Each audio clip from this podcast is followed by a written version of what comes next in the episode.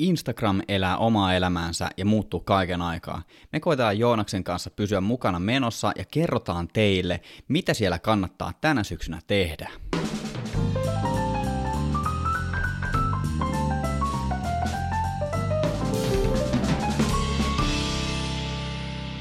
Tämäkin valokuvauspodcast on äänitetty yhteistyössä Fotonordikin kanssa. Fotonordik on just se palveleva kamerakauppa. Onpa mukava Joonas tehdä sun kanssa jälleen podcastia. Sä olit tosissaan purjehtimassa Norjassa siellä jossain merellä. Miten meni? No ei ollut nyt ihan helpoin homma. Tarkoitus oli tehdä kahden päivän veneen siirtoprojekti Tromsasta Svolvääriin. Moottorit hajos, kahdesta päivästä kehkeytyi viiden päivän myrskyinen ja hirmuinen purjehdusseikkailu. Ja jos joku tietää purjehduksesta mitään, niin ymmärtää varmasti, että kaikki satamaan tulemiset, ankkuroinnit, ankkurista lähtemiset ja kaikki, kaikki mitä pitää tehdä pelkästään purjeilla on aika vaikeaa. Se on vähän semmoinen niin kadotettu tota, taito, koska nykyään jokaiseen purjeveneeseen asennetaan perämoottori. Nyt ollaan selvitty tota, takaisin kotiin ja ihanaa istua tähän studio ääreen päästä asian ytimeen. Mikä sen mukavampaa näin syksyn kunniaksi, kun vetäytyä tuonne sosiaaliseen mediaan ja Instagramin syövereihin. Et eiköhän me tästä saada kattava pakkaus tämän syksyn Instagram-vinkkejä. Joo, mä haluaisin todellakin lähteä purkamaan tätä koko pakettia siitä, että Instagram on päivityksessään tuonut ilmi heidän seuraavan suuren suuntaviivan, ja se on viihde. Tutkimuksetkin on osoittanut, että ihmiset etsivät enemmän viihdettä tällaisina pandemia-aikoina, kun ei pääse viihtymään toistensa seuroissa. Tämä, mitä Instagram tekee, niin tarkoittaa siis lähinnä, että, että tota, se rupeaa tarjoamaan entistä enemmän videosisältöä käyttäjille, ja se sisältö on semmoista, jota Instagram luulee, että ne käyttäjät tykkää katsoa. Öö, no, mä oon huomannut tämän itse asiassa jo itse. Mä nimittäin yksi ilta tuossa päädyin katsomaan tämmöisiä uutislähetysvideoita tuolta Turkista. Siellä on ollut ilmeisesti todella, todella vakavat ja suuret tulvat. Toivottavasti niistä aletaan pikkuhiljaa siellä selviämään. Tosin uudelleenrakentamisprojekti on varmasti vuosien mittainen projekti. Tota, Sitten Instagram tämän mun yhden illan perusteella päätti, että Joonas se tykkää katsoa näitä tulvavideoita. Että laitetaanpa sille nyt sitten oikein kunnolla. Laitetaanpa tulvimaan Joonaksen puhelin oikein niin kuin laidalta laidalle. Joo, siellä on algoritmit ollut taas vauhdissa. Joo, siis nyt mä en saa mitään muuta kuin tulvavideoita. Ja on siellä pari jotain hassun hauskaa surfivideota, mutta niissäkin on isoja aaltoja. Ja sitten muutama tosi jotenkin semmoinen sympaattinen skeittivideo, missä joku rullalautailija yrittää temppaa ja kaatuu. Mutta siis mä nyt kysyisin avoimesti, että et voinko mä perua tämän koko homman. Mä oikeasti kattelisin paljon mieluummin esimerkiksi luonnossa kokkaamista kuin tulvavideoita. Vaikka onhan se toki hyvä tietää, mitä maailmalla tapahtuu, mutta jotenkin se rupesi vähän ahdistaa, kun heti seuraavina päivinä mun puhelin oli pelkkää myrskyä ja tulvaa. Joo, nohan pystyy Instagramin asetuksista poistamaan tai niin kuin nollaamaan tuon, niin kuin, mun mielestä lähtee niin kuin hakuhistorian myötä, että jos sä poistat kaiken, mitä sä oot hakenut, niin sitten se tavallaan resetoi sen sun koko Discovery feedin sieltä. Ja sitten ei muuta kuin uusia metsäkokkailuvideoita hakuun sinne, niin sitten ne täyttää sun feedin. Joo, mä en nyt vielä ihan approvaa tätä Instagramin älykkyysosamäärää. Tota, olisi kiva, jos mä saisin katsoa, mitä mä haluan katsoa. Joo, mutta täytyy muistaa, että Instagramissa on melkein 1,1 miljardia käyttäjää.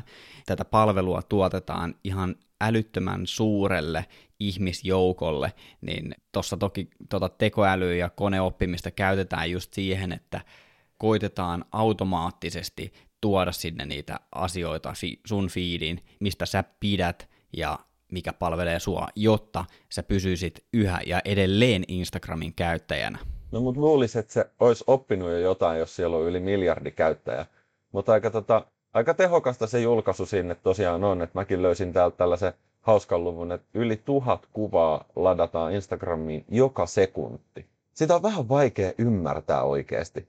No niin, Esa, mitäs tota trendejä sieltä Instagramin puolelta löytyy? No me ollaan aiemminkin puhuttu Instagram Reelseistä ja tuntuu, että ne on kyllä tullut jäädäkseen. Että se nyt ei sikäli ole mikään uusi juttu, mutta ehdottomasti trendaava, että sun kotisivullakin siinä alhaalla keskellä pääsee nykyään suoraan katsomaan Reelseja, niin se on ihan selkeästi sellainen juttu, jonka tekeminen kannattaa. Samoin sitä nostetaan aika vahvasti esiin tuolla Discover-sivulla.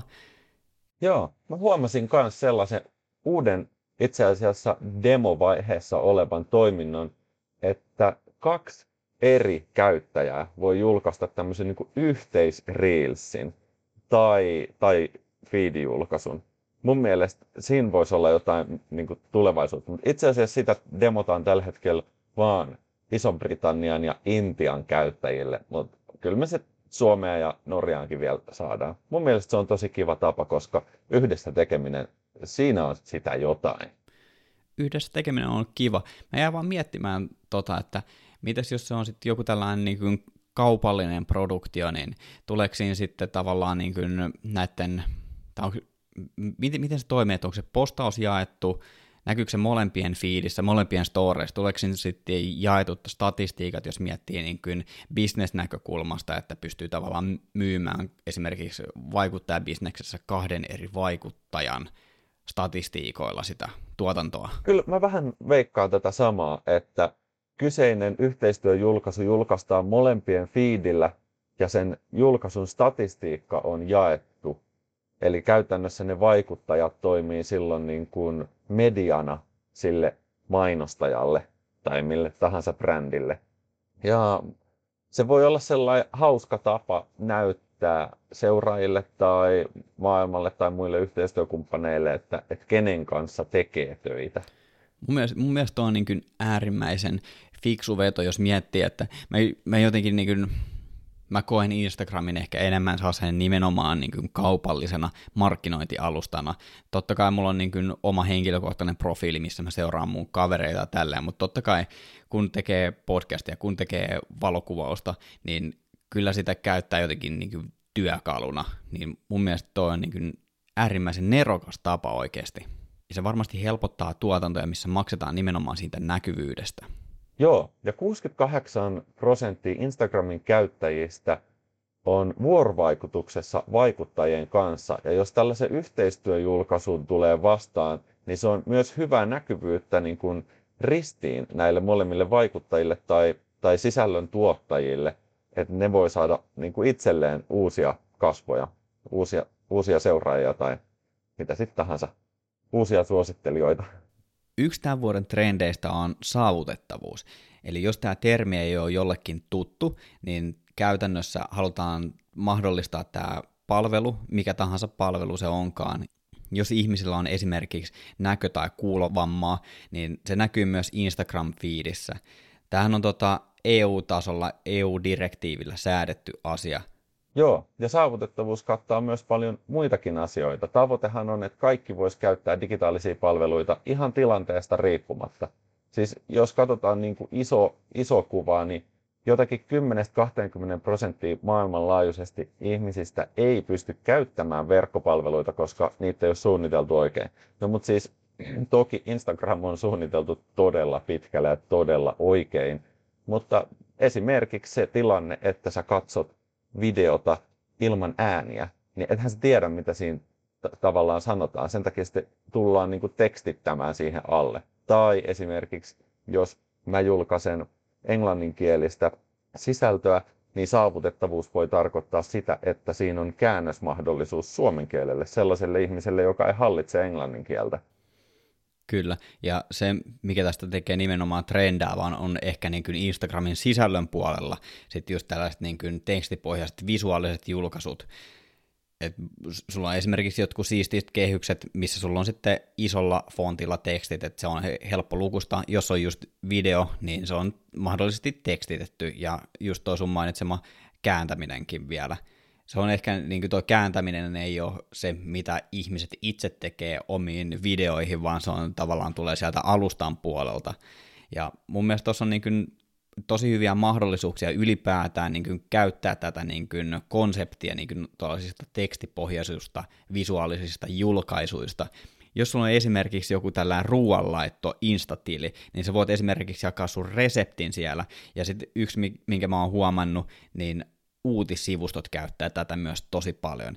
Ja tähän on tuotu vähän lisäpotkua silleen, että se tekstipohja saattaa olla animoitu, että sulla on jotkut siistit kehykset, mistä pyörii joku pallo siellä laatikon reunassa ja sitten sen keskellä on tekstiä.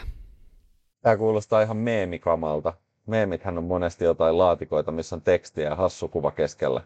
Se on juurikin näin, ja tästä saadaan hyvä aasinsilta meemeihin, nimittäin se on yllättäen, tai en mä tiedä onko se yllättävää, mutta se on trendaava asia Instagramissa.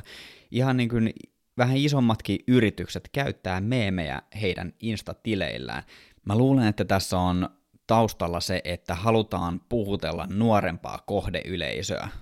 No meemiterminä ei kyllä itse asiassa ole mikään uusi juttu. Se on kehitetty joskus 70-luvulla. Henkilö nimeltä Richard Dawkins toi sen esiin kulttuurillisena vastineena geeneille. Öö, mitä hitsiä se nyt sitten tarkoittaa, niin se on joku tapa tai asia, mikä periytyy siinä kulttuurissa sukupolvelta toiselle tai ihmisporukalta toiselle tota, internetilmiönähän se on niin kuin asia, joka leviää ja saavuttaa suuren yleisön suosion nopeasti.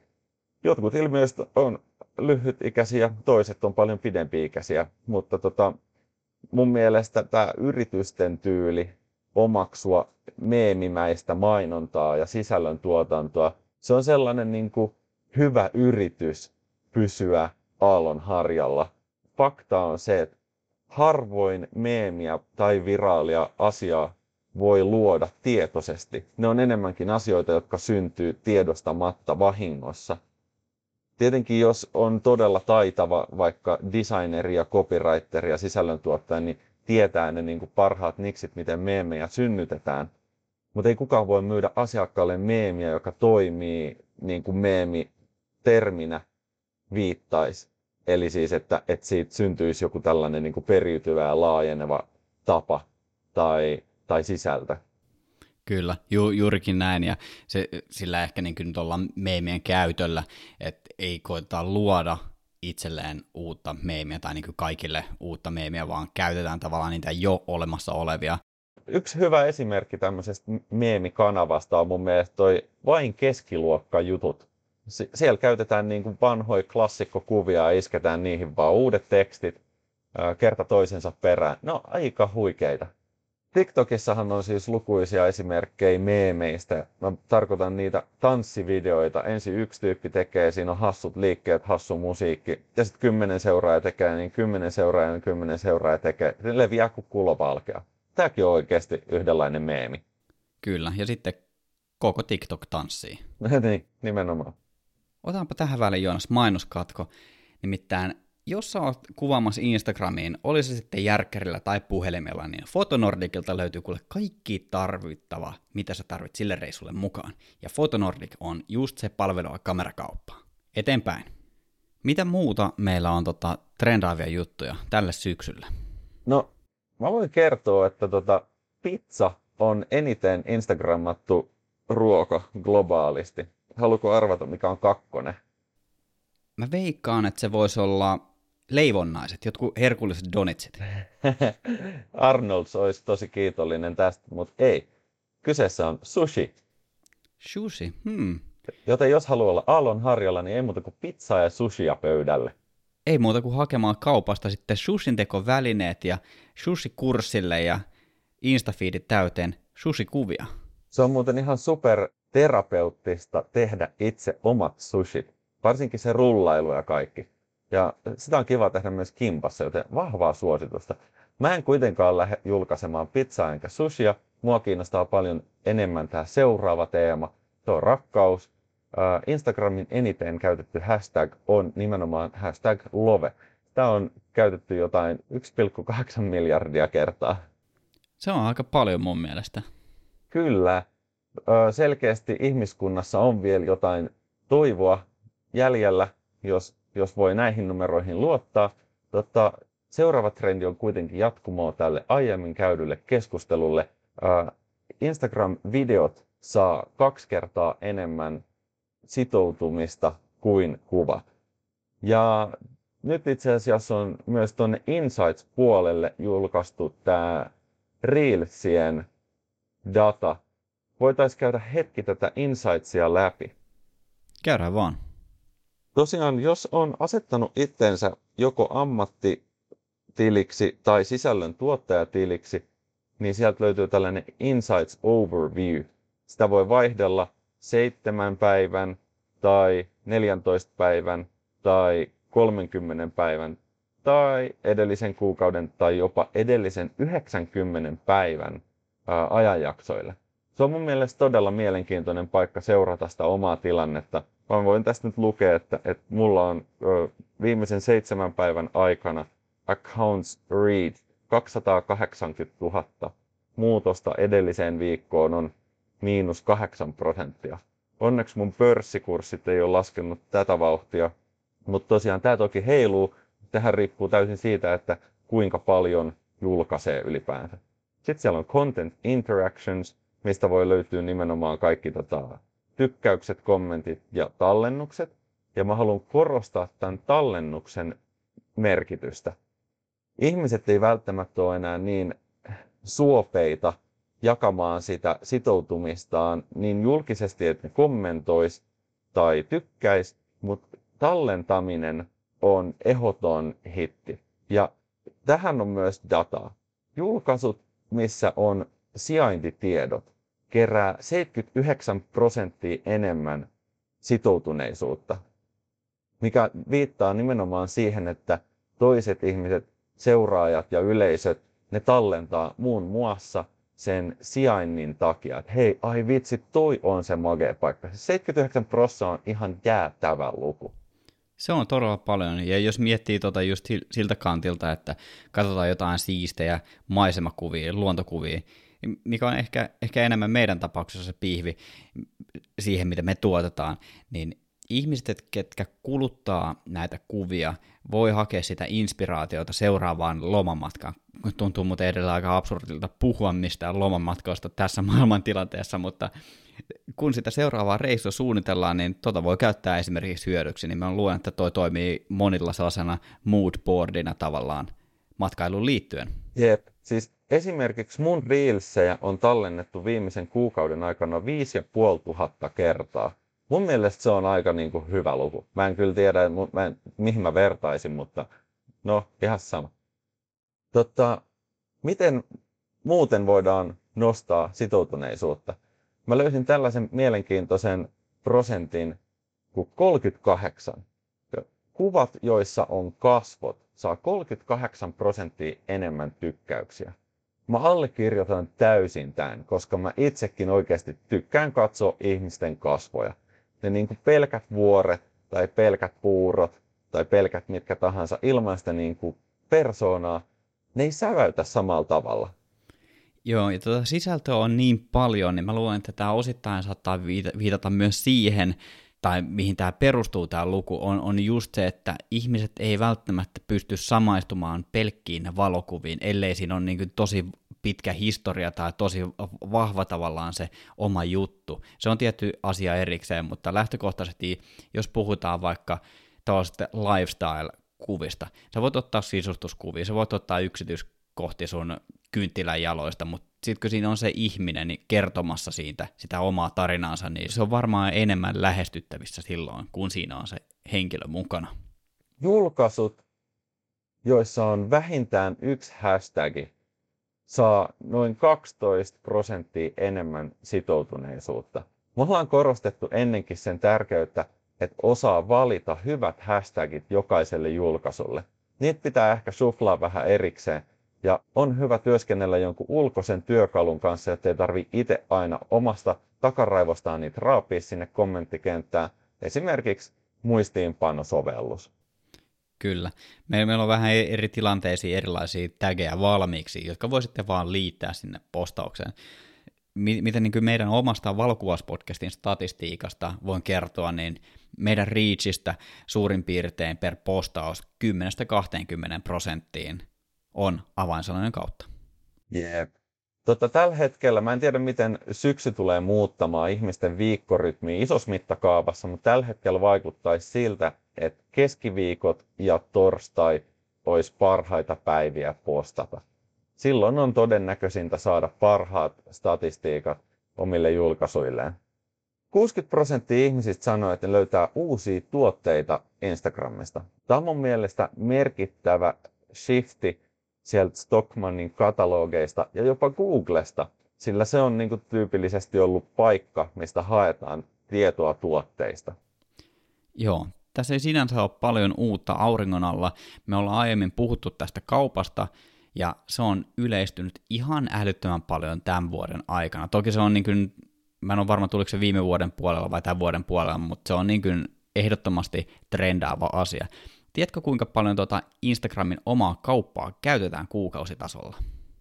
En tiedä, enkä oikeasti ole vielä itsekään aktiivisesti käyttänyt.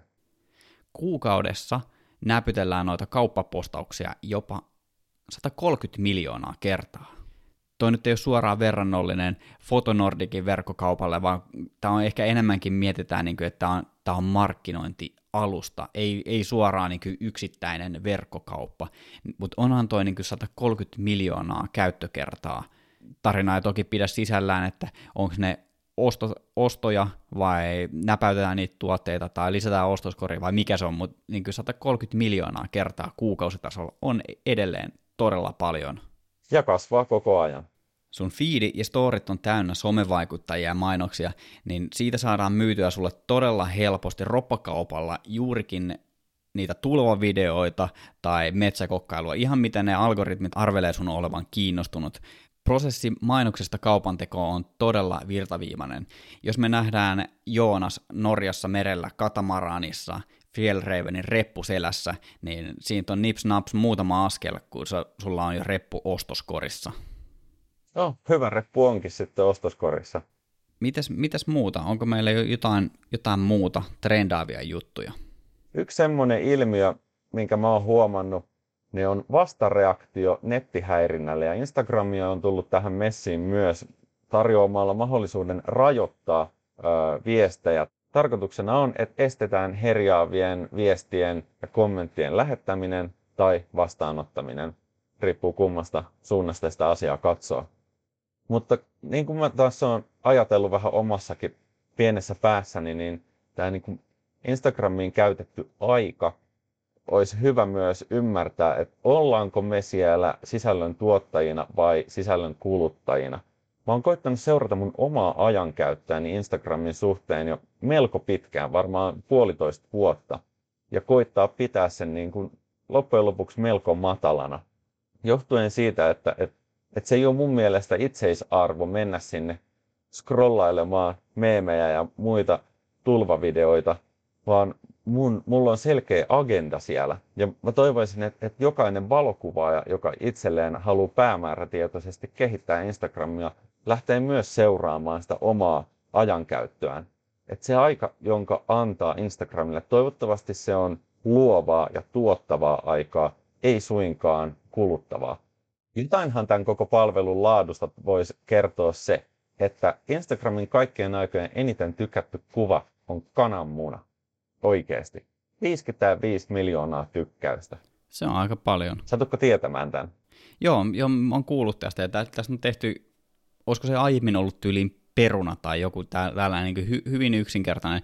Noit tulee aina silloin tällöin vastaan, tyyli uutisissa uutisoidaan, Instagramin tykätyin kuva muuttuu ja sitten tulee tällaisia haasteita, joku jakaa sen vielä jossain, että, että nyt käykää kaikki tykkäämässä tästä tomaatista tai mitä, mitä ikinä, mutta tuo on aika hassu ilmiö, mä en tiedä, että koitetaanko tuossa tavallaan niin tosen, niin sosiaalisen median yhteisön voimin viedä se, että, että siellä ei ole joku super somevaikuttaja tai joku superjulkki siellä niin tykätyimpänä kuvana.